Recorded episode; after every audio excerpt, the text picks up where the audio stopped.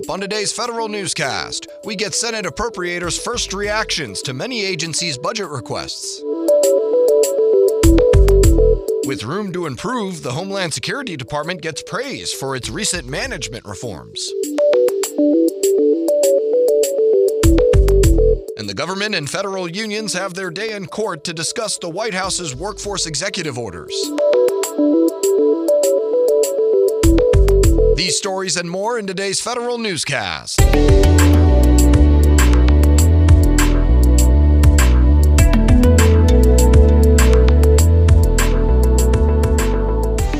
Welcome to today's episode of the Federal Newscast. I'm your host, Eric White. Despite Senate disapproval, E P A asks for a smaller budget in twenty twenty.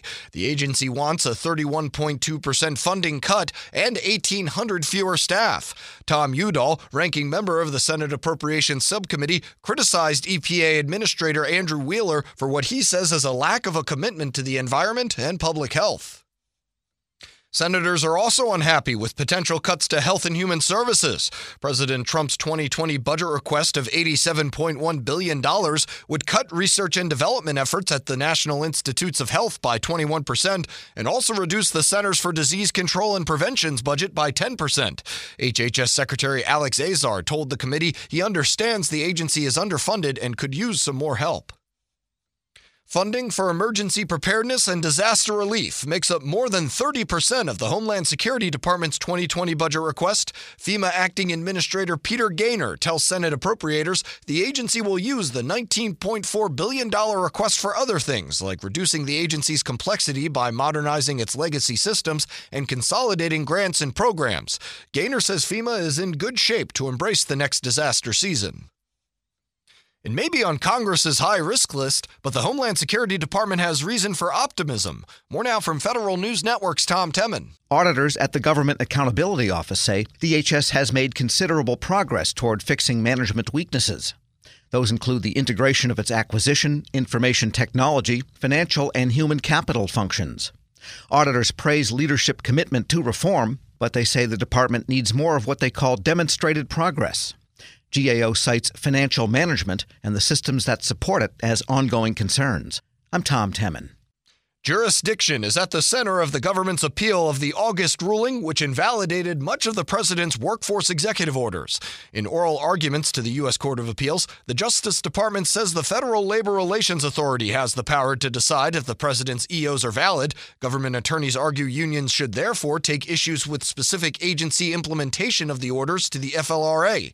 Unions disputed those arguments. They also say the executive orders themselves contradict Congress's intent in passing federal labor relations statute. Nearly every member on the House Oversight and Reform Committee wants more answers from the Trump administration on its proposed reorganization of the Office of Personnel Management. Subcommittee Chairman Jerry Connolly writes to House appropriators. He says O P M has only given the committee vague details about its plans. Connolly says appropriators should prohibit funding for the reorganization until the administration hands over a long list of documents.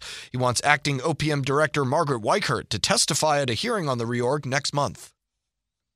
A Trump administration lighthouse technology initiative continues to expand. Here's Federal News Network's Jason Miller with more. The Agriculture Department's Farmers dot gov portal launches two new features to make it easier for citizens to manage farm loans and apply for H two A visas. U S D A won ten million dollars from the Technology Modernization Fund Board last June to further modernize the website. This is among the first deliverables using that extra money. U S D A says the visa update is the first of two efforts. It will give farmers an interactive checklist of all the requirements, fees, and timelines to apply for H two A's. The loans update will let farmers view their information, history, and payments.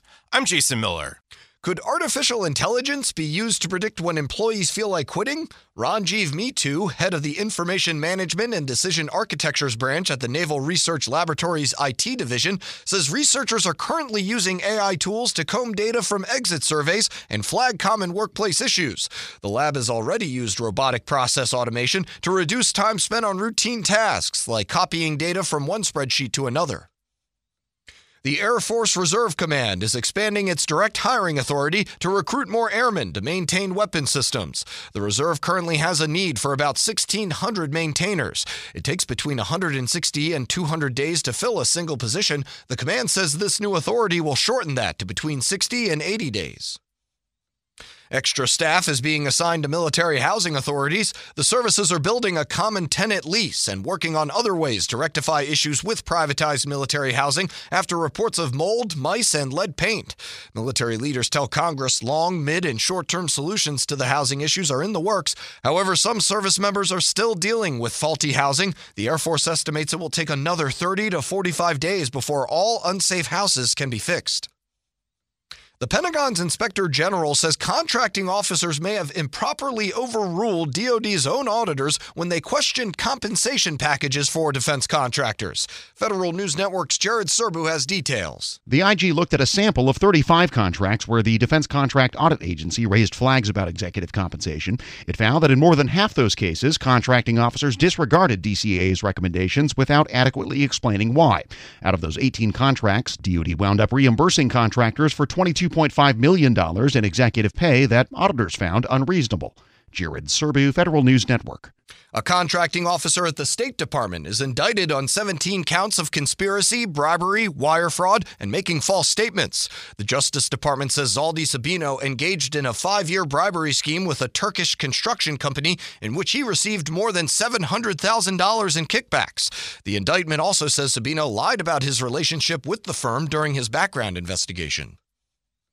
A new virtual tick clinic from the Veterans Affairs Department uses telehealth services to screen patients for Lyme disease. Doctor Neil Evans, chief officer of the Veterans Health Administration's Office of Connected Care, says the V A launched the virtual clinic in response to an increase in Lyme disease-related visits to its facilities. It's also increased its use of telehealth. V A conducted more than a million patient visits through video in twenty eighteen. More than thirty-five hundred tax returns have been tagged as fraudulent this year as of the end of February. The I R S says, therefore, it's avoided paying out more than twelve million dollars in fake tax returns. The Treasury Inspector General for Tax Administration says there are also close to four thousand returns involving identity theft. You can find more information about these stories at federal news network dot com, search Federal Newscast, subscribe to the Federal Newscast on iTunes or Podcast One, and follow us on Twitter. Our handle is at Federal Newscast. I'm Eric White. Thank you.